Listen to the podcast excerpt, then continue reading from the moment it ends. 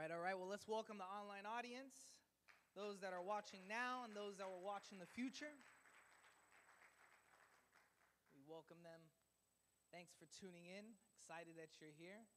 But I'm pumped to be in the house of the Lord. I'm, I'm, I'm excited to be able to stand here with you guys and just dive into the Word, be able to worship together as a, as a body of believers. It is, um, it's awesome. It's awesome. And to be quite honest with you, if I could be frank, I feel like this week I really needed it. Not that I didn't, I don't need it normally, but this week in particular has been a, has been a tough one. Obviously, with what's going on conflict wise in the world, I mean, I'll, I'll, be, I'll be honest with you. I have, uh, I'm, I'm not proud of it, but I feel like in this particular instance, I have a tendency to be very much uh, uh, do as I say, not as I do kind of person. And what I mean by that is a lot of times I'm the kind of person that says, like, look, you got to get off of social media, you got to get off of the news, like, you got to give your mind uh, a breather from all of that because it can affect you. I have this conversation all the time, you know, with people saying just like, hey, you gotta, you gotta, you gotta withdraw, man. You gotta pull away because if not, it'll, it'll get you riled up. And this week I was really bad at that. This week I was really, really bad at that. I was, I've been, uh, I feel like I've been absorbed with this conflict that's happening in the Middle East because of the horrors of it, to be honest with you. And so it's been like, uh, you know, I hate to use this analogy, but it's very much like a car accident. When you're driving on 95 and you see an accident and it's terrible, but you can't look away. Like it's like you, you just, you want to see. And so I, I, feel as though this entire week has been that way. And uh, I've been, uh, I've, I've had angst and, and, and worries about what, what's going to happen, where, what is this all going to lead to? And you know, it's in situations like that where you kind of have to snap yourself and smack, your side smack yourself upside the head and say, hey, relax. Because at the end of the day, despite the horrors that we see, we have a God who's in control. And everything that we see may catch us by surprise, but it doesn't catch him by surprise. God is not sitting in heaven saying, oh man, Yikes. All right, uh, guys, we're scrambling. That's not happening right now. If anybody's calm, cool, and collected here, it's our Lord and Savior. He knows the beginning from the end. And He's not caught by surprise in this entire instance. And I think it's difficult. It's, it's one of those, those things that it's like harder, you know, uh, it, it's easier said than done, but I have to believe that God has a plan and a purpose in this entire thing if I believe that He is sovereign and He knows the beginning from the end, then I have to believe by extension that there is this fits into the program. I just don't know how. I don't know how it's going to play out. I mean, granted, there are talks of this in, in His Word. But we have to be able to rest in the fact that God has got this. In some way, shape, or form, His hand is over the situation, and it might get uglier it's likely to get, to get uglier, honestly. But our God is still in control. Our God is still in control. Amen? You got your Bibles with you? Go with me to the book of Mark, chapter 9. Mark, chapter 9.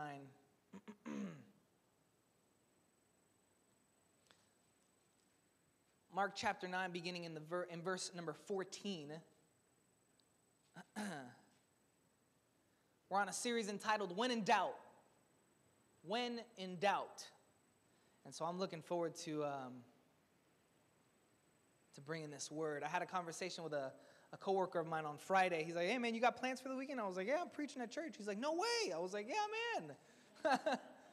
He's like, what are you preaching about? And I was like, well, I was like, here's the message series. And I read him the, the, the summary of the message series. And he's like, man, people got to hear that word. And I was like, I know. I, I agree. He's like, that's awesome, man. So I'm, I'm looking forward to it. But Mark chapter 9, beginning in verse number 14, says the following When they came to the disciples, they saw a large crowd around them and scribes disputing with them. When the whole crowd saw him, they were amazed and ran to greet him. He asked them, What are you arguing with them about? Verse 17 says, Someone from the crowd answered him, Teacher, I brought my son to you. He has a spirit that makes him unable to speak. Whenever it seizes him, it throws him down and he foams at the mouth and grinds his teeth and becomes rigid. I asked your disciples to drive it out, but they couldn't. He replied to them, This is Jesus speaking, You unbelieving generation, how long will I be with you? How long must I put up with you? Bring him to me. So they brought the boy to him. When the spirit saw him, it immediately threw the boy into convulsions. He fell to the ground and rolled around, foaming at the mouth. How long has this been happening to him? Jesus asked his father. From childhood, he said. And many times it has thrown him into fire or water to destroy him. But if you could do anything, have compassion on us and help us. Verse 23 Jesus said to him, If you can, everything is possible for the one who believes. Immediately, the father of the boy cried out, I do believe. Help my unbelief. When Jesus saw that a crowd was quickly gathering, he rebuked the unclean spirit, saying to it, You mute and deaf spirit, I command you, come out of him and never enter him again. Then it came out, shrieking and throwing him into terrible convulsions. The boy became like a corpse, so that many said, He's dead. But Jesus, taking him by the hand, raised him, and he stood up. After he had gone into the house, his, disciple, his disciples asked him privately, privately, Why couldn't we drive it out? And he told them, This kind can come out by nothing but prayer. I entitled my message this morning, Tip the Scale. Tip the Scale. Let's pray real quick. Father, we thank you for your word, Lord. We thank you for the opportunity to come and gather together, Lord, and be able to freely dive into your word and discuss it, apply it to our lives, Lord. We ask you, Lord, that you soften our hearts and open our minds to be able to receive what you have for us this morning, Lord. I pray that you help me communicate this message in the same way that you gave it to me, Father. We ask that we leave differently than how we walked in. It's in Jesus' name we pray. Amen and amen. So I decided for the sake of creating a bit of a launch pad uh, for myself for this message, I, I decided I would define the word doubt. When in doubt. So let's define the word doubt. Uh, Merriam Webster's dictionary, the most common definition is to call into question the truth of, a lack of confidence or trust. If you keep reading, there's two definitions that I found um, particularly interesting, and they are to consider unlikely or an inclination not to believe. An inclination not to believe. Doubt is different than questioning. You know? Uh, questioning means openness. I, you know, you, you haven't decided yet. You, you're, you're in the process of figuring it out, but you're not convinced one way or the other. You're agnostic. You're, yeah, maybe there is, maybe there isn't. I'm here and I'm, I'm receiving information and I'm still kind of making a, making a judgment. I'm, I'm, I'm putting together a summary. That's, that's questioning. It's open. It's, it's, it's, it's uh, you know, you're, you're willing to receive and hear and, and debate and, and figure it out. Doubting, on the other hand, doubting means that the scales, the scales aren't necessarily balanced. They may not be entirely leaning one way, but they're mostly leaning one way. There may be a little bit of give, but it's not a ton of give. You're, you're kind of already, eh, I'm doubting it. So I'm, I'm kind of already leaning on, on one side. I'll give you an example. If somebody were to say, you know, hey, Tío, I think this year, this year the Dolphins make it to the Super Bowl. And my uncle looks at me and goes, buddy, I appreciate that, but I don't know, I kind of doubt it. Different, right? He, he's not making a definitive statement. There's a chance, maybe, I don't know, in some universe, in some world, maybe they pull it off, right? But based upon what he's seen, based upon the last few years. You know, it's not a no, but if I were a betting man, probably probably wouldn't put money on it. I don't know. I kind of doubt it. I could be wrong though. Doubt is an inclination not to believe. So our series is when in doubt. In other words, when I'm inclined not to believe. Now, where does that inclination come from? And that inclination often comes at the evidence that's at hand what I'm seeing, what I'm experiencing, what I'm feeling in the moment. That's typically what is tipping the scales. People struggle with the idea of a good God because they see so much evil in the world. I saw this debate happening on social media just this last week.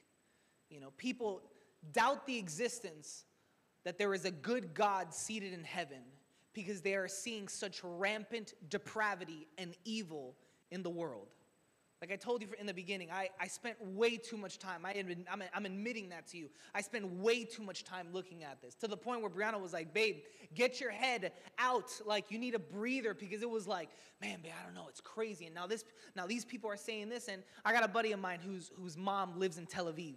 She's in Tel Aviv right now. And so, you know, every, eh, you know, every hour. So, hey, buddy, have you heard from your mom? What, what are they saying, man? Nah, nothing. You know, I was like, anything going on in the north? I mean, I know that they got, you know, there's there's the the the the, the threat of you know another terrorist group getting involved, and if that happens, then I mean, they're fighting a they're fighting in the south, they're fighting in the north, or you know, what if it, what if they're spread too thin? I just I was I was too much into it, you know. And then apart from that, you know, there there is there's videos and there's pictures that have gone out. I don't know if any of you have seen them, but they're they're horrifying I mean, just absolutely horrifying. And it's shocking to think that, you know what, we're living in 2023 and this level of just rampant depravity and evil is in this world. I mean, just, just unabashed evil without a care in the world and you're seeing it play out in real time and you're looking at it and you're like this looks like it's a movie or something and it's not. There are real people losing lives and and and then we throw in the mix of that yeah but god is a good god. And to the average person they say yeah he is. How? Look at the evidence. I don't fault a person if i could be frank with you. I don't fault a person for coming to me and saying, you know what, I have my doubts. I get it. I get it because what we see, what we're experiencing, what we feel, what we're surrounded by can very easily lead to somebody to believe, could lead somebody to be in a position of doubt. The scales are unbalanced. Now, there's a lot that we can learn from the father with the demon possessed son in Mark chapter 9, but I think the first thing that we should grasp here is the desperation of the father. His son was dealing with a ravenous demonic spirit. Verse 17 says, And one person from the crowd answered him, Teacher, I brought you my son because he has a spirit that makes him unable to speak. And whenever it seizes, seizes him, it slams him to the ground, and he foams at the mouth and grinds his teeth and becomes stiff. Verse 21, if you skip ahead a little bit, it says, And he asked the father, How long has this been happening to him? And he said, From childhood. So we don't know the age here, but Clearly, it's been some time. He's been battling this thing for a while. From childhood, it has often thrown him both into the fire and into the water to kill him. So since his son was a mere child, he was dealing with a spirit that at the drop of, the hat, drop of a hat would have him convulsing. It would have him gnashing his teeth and often trying to kill him. Imagine the desperation of that father. Now, I, I get riled up when I see my kids sick.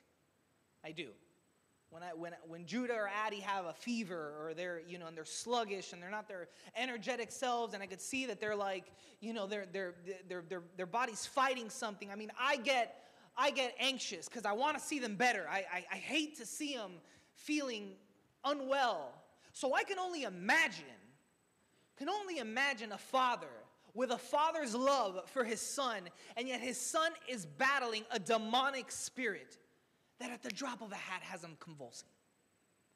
Has him convulsing. I can only imagine that he spent years looking for an answer and, and some reprieve, only to be let down time and time again, continuing to see the manifestations of this demon that has taken a hold of his son. I can only imagine his desperation to just see his son delivered. Desperate, desperate, desperate and perhaps doubting, doubting whether or not he'd actually see it. Doubting whether his son would ever live a normal life, not having to battle what he's battling. I can only imagine. And yet, and yet, he once again showed up. He once again showed up and he sought help. The father had not yet admitted his doubts right in that passage of scripture in the beginning when he when he talks about the fact that he you know has a son and he had gone to the disciples or whatever he had not yet admitted his his doubts uh, uh, and is it's it's, unli- it's unlikely that his doubts began the moment that he was engaging with jesus. It's unlikely. So we could probably believe that this father was dealing with this wrestling with this for, for some time now. And yet he still sought out jesus He initially went to the disciples and they, and they let him down like everyone else had. And then after that, he went to Jesus. Church, I think there is something to be said about showing up. I, I think there's something to be said about showing up when in doubt. There's something to be said about seeing the scales leaning heavily in one direction and still making the decision to believe, to remain faithful, to continue praising, to continue declaring, to continue reaching out for that miracle. There is something to be said about in the midst of all of this opposition and everything that I'm seeing and experiencing, I'm still I'm still going to press forward. We see this in Luke chapter 8 verses 43 43 to 48. You don't have to turn there, I'll read it to you. And a woman who had suffered a chronic flow of blood for 12 years and could not be healed by anyone came up behind him and touched the fringe of his cloak. And immediately her bleeding stopped. And Jesus said, Who is the one who touched me? And while they were all denying it, Peter said, Master, the people are crowding and pressing in on you. But Jesus said, Someone did touch me, for I was aware that power had left me. Now, when the woman saw that she had not escaped notice, she became trembling. She came trembling and fell down before him and admitted in the presence of all the people the reason why she had touched him and how she had been immediately healed. And he said to her, Daughter, your faith has made you well. Go in peace. 12 years this woman was dealing with this. Over a decade, this woman was dealing with an affliction and she still had the gall. 12 years she's been battling this. 12 years she's been seeking answers. 12 years she was going to doctors, to anybody that could lend some help, let down again, again, and again. And she had the gall to press through the crowd and touch Jesus because maybe just touching him, maybe just touching this Jesus of Nazareth, maybe, maybe that'll bring her healing. Couldn't be held, couldn't be healed by anyone, the scriptures say. There is no chance in this world that that woman didn't not have doubts. There's no chance. If you're fighting the if you're fighting something for 12 years and you have found no no solution, how do you not doubt? How do you not have reason to believe that you know what? I may never see my healing. I might just die with this affliction. This is this is my life now. This is who I am. And yet she tried again. And this time this time she found healing. The father in Mark 9 had seen his son afflicted his entire childhood, and yet there he was, with doubts, with unbelief, but present in the crowd. Church, I entitled my message Tip the Scale because we often need to be the ones to push down on the other side when everything we see and everything that we're experiencing and everything that we're hearing is like an anvil weighing us down, keeping us in doubt. Sometimes we need to be the ones that have the fortitude to push down on the opposite side. Sometimes we need to be the ones to say, I will not drown in my doubts, but despite how I'm feeling, I'm still gonna show up. Still gonna pray. Still gonna read my word. Still gonna declare in faith. Still gonna show up to service. I'm still gonna show up. I'm gonna be the one to tip the scale the other way. I wanted to speak for a moment about our brother Stan. Our brother Stan was praying for a hot minute for a breakthrough in his job. He's praying for a while for a breakthrough in his job. There was many men's groups where he was praying for a breakthrough in his job. Is that right, Tío Stan? Like a year. Like a year. Now I don't know the ins and outs. I don't know the full details of the of the position. But I know that he received a breakthrough. And I know that Tío Stan continued to show up. And he continued to push forward. And he continued to pray. And he continued to believe and he continued to praise and he continued to praise and then finally finally finally something broke and i can't stand here before you and tell you why god had him wait for that long i have no answers for that But what I do know is because I experienced it and I saw it, I saw Tío Stan show up. He showed up. Despite the doubt, despite the moments that I'm sure where he was like, God, where are you in this situation? Despite the fact that he applied and he wasn't getting callbacks, despite the fact that he had an anvil of weight on one side, Tío Stan decided to push down on the other side and said, No, I'm still gonna show up. I'm still gonna show up and I'm still gonna believe and I'm still gonna praise and I'm still gonna worship. And, and in doing so, he saw a breakthrough. He saw a breakthrough. Verse 17. Verse 17 says, and one person from the crowd answered him, Teacher, I brought you my son because he had a spirit that makes him unable to speak, and whenever it seizes him, it slams into the ground, and he foams at the mouth and grinds his teeth and becomes stiff. And I told your disciples that they would cast it out, but they could not do it. And he answered them and said, O unbelieving generation, how long shall I be with you? How long shall I pull up with you, put up with you? Bring him to me. And they brought the boy to him. When he saw him, the spirit immediately threw him into convulsions. And falling to the ground, he began rolling around and foaming at the mouth. He asked his father, How long has this been happening to him? And he said, From childhood. It has often thrown him both into the fire and into the water to kill him. But if you can do anything, take pity on us and help us. But Jesus said to him, If you can, all things are possible for the one who believes.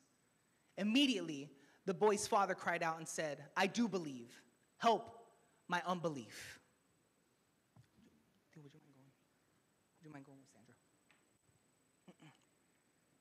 Now, I want to stop here for a moment. I want to stop here for a moment. Verse 20 says, And they brought the boy to him. When he saw him, the spirit immediately threw him into convulsions. And falling to the ground, he began rolling around and foaming at the mouth. In other words, the moment that the demon laid eyes on Jesus, he began to react. The moment the father brought his son over and that demon gazed upon Jesus, he began to react. The boy began to manifest. I'll put it to you differently. The minute this father got in the presence of Jesus, the minute he got into close proximity, the source of his doubts, the very thing that inclined him not to believe, the very thing that inclined him to believe that his son may not find deliverance began to manifest. So, church, when in doubt, seek his presence. Seek his presence. Because no demon in hell can withstand the mere presence of Jesus. And doubt is often a spiritual battle, it's not merely a mental battle. For example, 2 Timothy 1 7 says, For God has not given us a spirit of fear, but of power and of love and of a sound mind. So if, if God is not responsible for placing fear into our minds and our hearts, then who is? In the same way that the enemy wants to keep us in fear, he wants to keep us doubting as well. But fear and doubt tremble in the presence of God. When in doubt, when we're in doubt, when we are inclined not to believe, we often retract. We pull back, we isolate ourselves, we get into our heads. We're like a crock pot cooking on low. And we'll do this day after day, and our faith withers more and more. The scales are leaning, and we allow them to. And what happens is that the doubt suffocates us. It suffocates us. We need to tip the scales. And how do we tip the scales? We continue to show up, but we show up with purpose. We show up with purpose, and that purpose is to get into the presence of God. So when you pray, you pray expecting to hear a word from God. When you come to service, you come so expecting to enter into the presence of God. When I read my word, I do so expecting to hear a word from God. You get into his presence because when you show up and when you get into his presence, the enemy begins to quake and tremble and manifest, and doubts begin to dissipate. The woman with the issue of blood didn't just show up. No, she showed up and she moved through the crowd to get to Jesus. The Father didn't just arrive. No, he arrived, and then first he sought help from the disciples, and then when they let him down, then he went over to Jesus. He didn't just show up. No, you show up, and then you get into his presence. Get into his presence.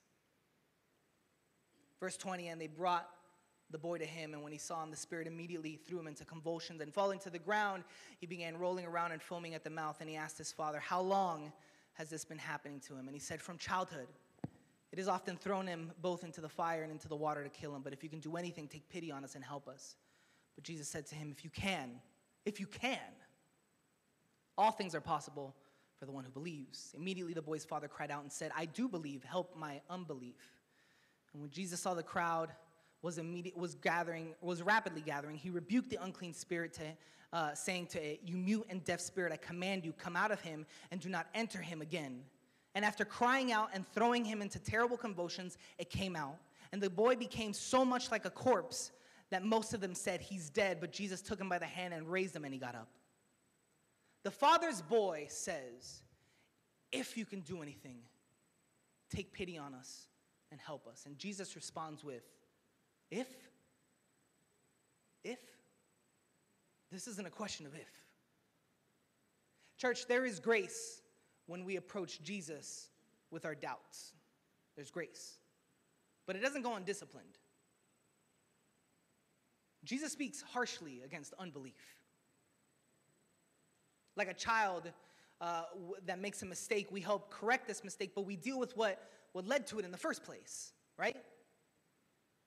And verse 19 says, And he answered them and he said, O unbelieving generation, how long shall I be with you? How long shall I put up with you? Bring him to me.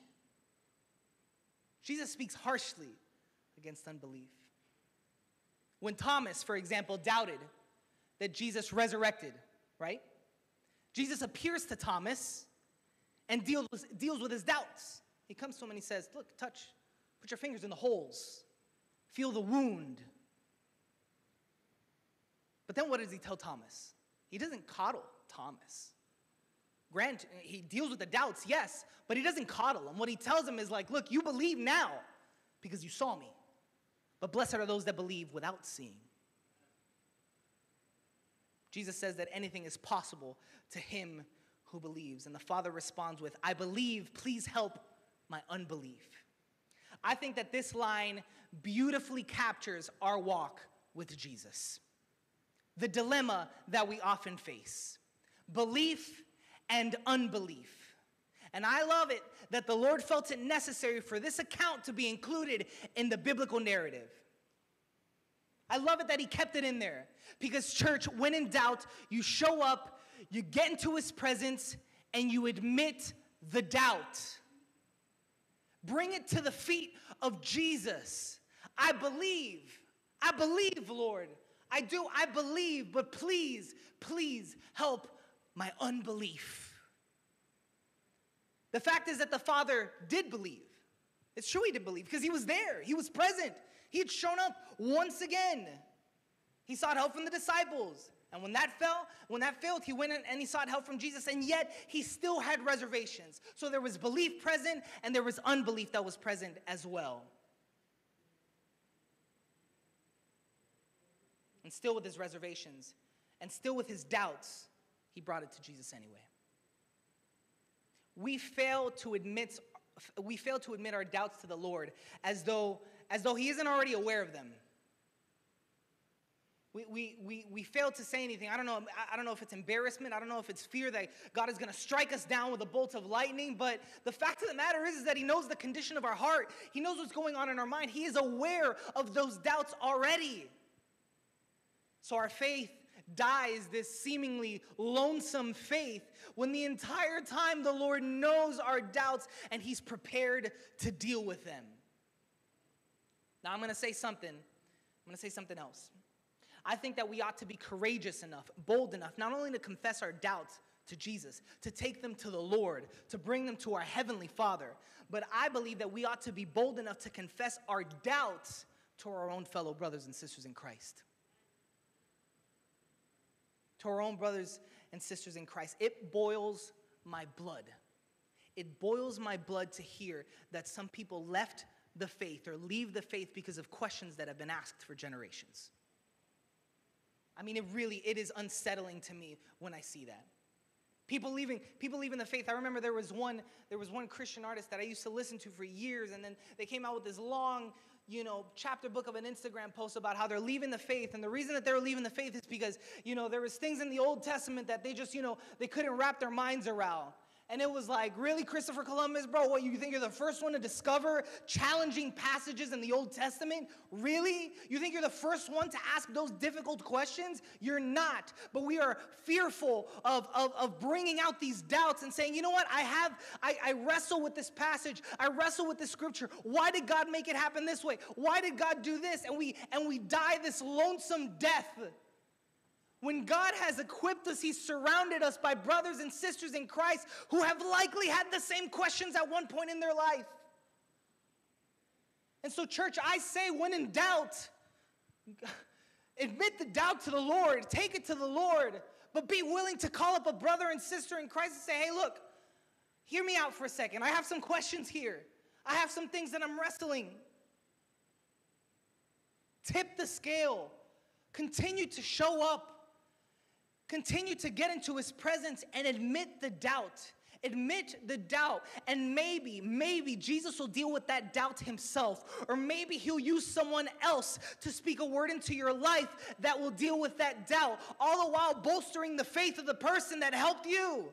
Because maybe the person that helped you had doubts as to whether or not they could deliver a message to encourage somebody's faith. So God used this doubt to help out this doubt. All the while, God is just playing chess over here. And we're stupefied because we're unwilling to bring it to Him. And God is saying, I want to move. Just bring it to me. I want you to bring it to me. I want you to continue to show up. I want you to continue to get into my presence. I want you to continue to bring me your fears. Continue to bring me your questions. Continue to bring me your doubts because I want to move in your life. I want to be able to clear those up and just know that I might use some other people to do it as well. His ways are higher than our ways.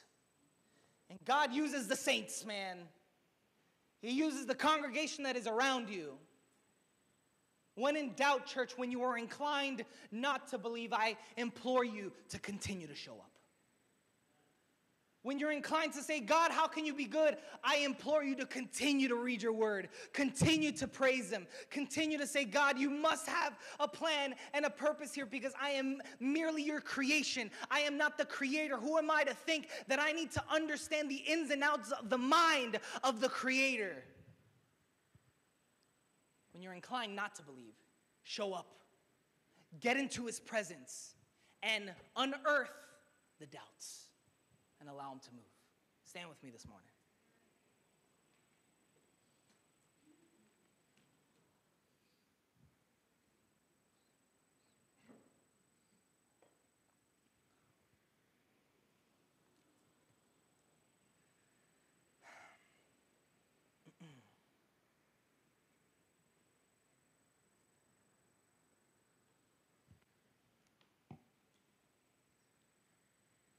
It's true that Jesus dealt harshly with unbelief.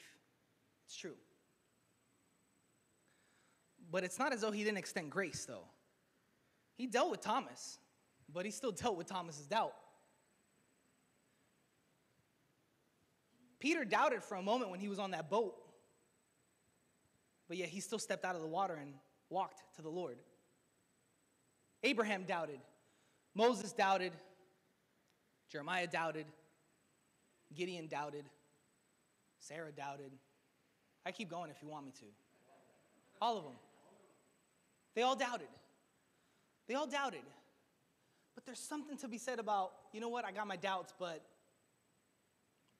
I'm like, I'm going to show up anyways. And I'm not going to show up and waste my time. No, I'm going to show up and I'm going to do what I can to get into his presence because I know that in his presence, the attacks of the enemy are thwarted. I know that when I get into his presence, I find peace. I know that when I get into his presence, I find answers. So I show up, I get into his presence, and I say, Lord, here I am, standing before you in your midst, and this is what I have. I have questions, I have certainties, and based upon what I'm seeing, I'm inclined to not believe such and such. And it's in those moments where God responds. I will say one thing though sometimes he's quiet. Sometimes he's quiet, and those are tough moments, those are painful moments. But just like we were singing in that song, what happens when we wait is we get a little bit stronger. Because it takes discipline and it takes fortitude to hear silence and continue to show up and continue to enter into his presence and continue to ask. It takes real fortitude. It takes real maturity to say, you know what, I'm gonna dig until I find answers. I'm gonna continue to push and I'm gonna continue to believe and I'm gonna continue to declare. It takes guts to be the kind of Christian that doesn't allow themselves to get suffocated by doubts. When in doubt, when you're inclined not to believe, show up, get into his presence, and admit what's going on. Let's bow our heads and pray. Father God, I thank you for your word, Lord. I thank you for your goodness and your grace. And I thank you for the stories that are found in your word that reveal your heart to us and teach us and mold us and shape us, Father. God, I thank you for the story in the book of Mark. I thank you for that father. I thank you for the situation that was playing out as you were walking the earth, Father, and this, this, this man came desperately to you seeking, seeking deliverance for his son, and, and you came through, Father. We thank you that your hand delivers, Lord. Your hand heals and your hand delivers, Father. But we come to you this morning and we recognize the fact that sometimes we have our doubts. We have our doubts, but we are grateful, Lord, that even in the midst of our doubts, you still bring us close. And it's not as though you shoo us away. Sure, you discipline us and you teach us that we are to believe, even in the midst of seeing things that perhaps would uh, uh, incline us to believe otherwise. But we thank you, Jesus. We thank you that you still draw us close and you still deal with those doubts. And so, Father God, I, I ask you right now, with every eye closed and with every head bowed, whoever in this, in this uh, congregation or, or watching online is experiencing doubts, Father, I pray that you bolster their faith and give them the fortitude to continue to show up, to continue to get into your presence, and to continue to say, you know what, I have these questions, I have these concerns, I have these doubts, but I'm still here and I'm still searching for answers, Father God. I thank you, Lord, because it's when we do that that we actually find breakthrough, Lord we actually find the breakthrough. And so I pray, Father, for those that are here this morning. And with every eye closed and with every head bowed, can you raise your hand in agreement? Either if you're experiencing or you've had those moments of doubts, or maybe you have those doubts right now, you've had those these questions on your mind, or you're, you're, you're, you're believing for something, you're praying for something, and you haven't yet seen it played out, and you're here and you're thinking, God, where are you? And you have you're inclined not to believe that God is gonna move. If that is you, raise your hand. Raise your hand. Thank you for that. Thank you for your boldness. Thank you for your boldness. God, I speak a spirit of faith over this congregation. I speak a spirit of faith over everybody that is present in here this morning, Lord. I speak a new fire in the bellies of every person that is here this morning. I speak a, a, a, fire of faith that is willing to give more stock in what is unseen and what you have said, Lord, than what they are experiencing around them, Lord. I pray, Father God, for a faith, for a willingness, for a fire that is willing to push down, to tip the scales in the other direction, even though there is weight that is pushing us to the contrary. I thank you, Lord, that when we respond in such a fashion, Lord, we see you move, Jesus. I thank you for it, God. And so I say, I speak a new faith, a new fire, a new burning in their midst, in their, in their soul, in their spirit, Father God. That even when doubts, doubts come into their minds, they recognize the fact that it's not you that's placing them there, but it is the enemy. And when we take them to you, that no demon in hell can withstand to be in your presence, Father God. We thank you, you are that powerful, Jesus. We thank you, Lord. And with every eye closed and with every head bowed, as we always do, we're going to pray for those that like to either rededicate their lives or accept Jesus into their heart for the first time. And it's incredible. You, you, you know, we make that decision to follow Jesus or we make that decision to rededicate ourselves to Him. And the, the, it's like the second we do that, immediately challenges come our ways. And, and, and reasons to doubt whether or not we should have ever made that decision in the first place or whether there is any real reason to do it or, or if there's anything to this thing, that immediately comes. And so, to those that are going to rededicate their lives or those that will uh, uh, step into a new relationship with Jesus, I say be prepared. Put your guard up and be expectant because the enemy is going to, is going to attack whenever he sees that you are willing to give your life to, to, to, the, to the Lord. But let's pray together as a church family out loud for those that will rededicate their lives or accept Jesus for the first time. Say, Father God, we thank you for sending your son Jesus to die on the cross for the forgiveness of our sins. Jesus, we thank you for that sacrifice. We thank you for dying for our sins. We make you the Savior of our lives. This day, we choose to follow you. This day, we choose to put you first. In Jesus' name we pray. Amen and amen. Father God, I thank you for this church body. I thank you for their hearts and their souls, Lord. I thank you for their willingness to continue to show up, God, and to enter into your presence, Jesus. I pray that you continue to grow their faith. I pray that you continue to bolster their relationships. I, can, I pray that you continue to fan that flame within them, even in the midst of doubts, Father. We thank you for your goodness. We thank you for your word. It's in Jesus' name we pray. Amen and amen.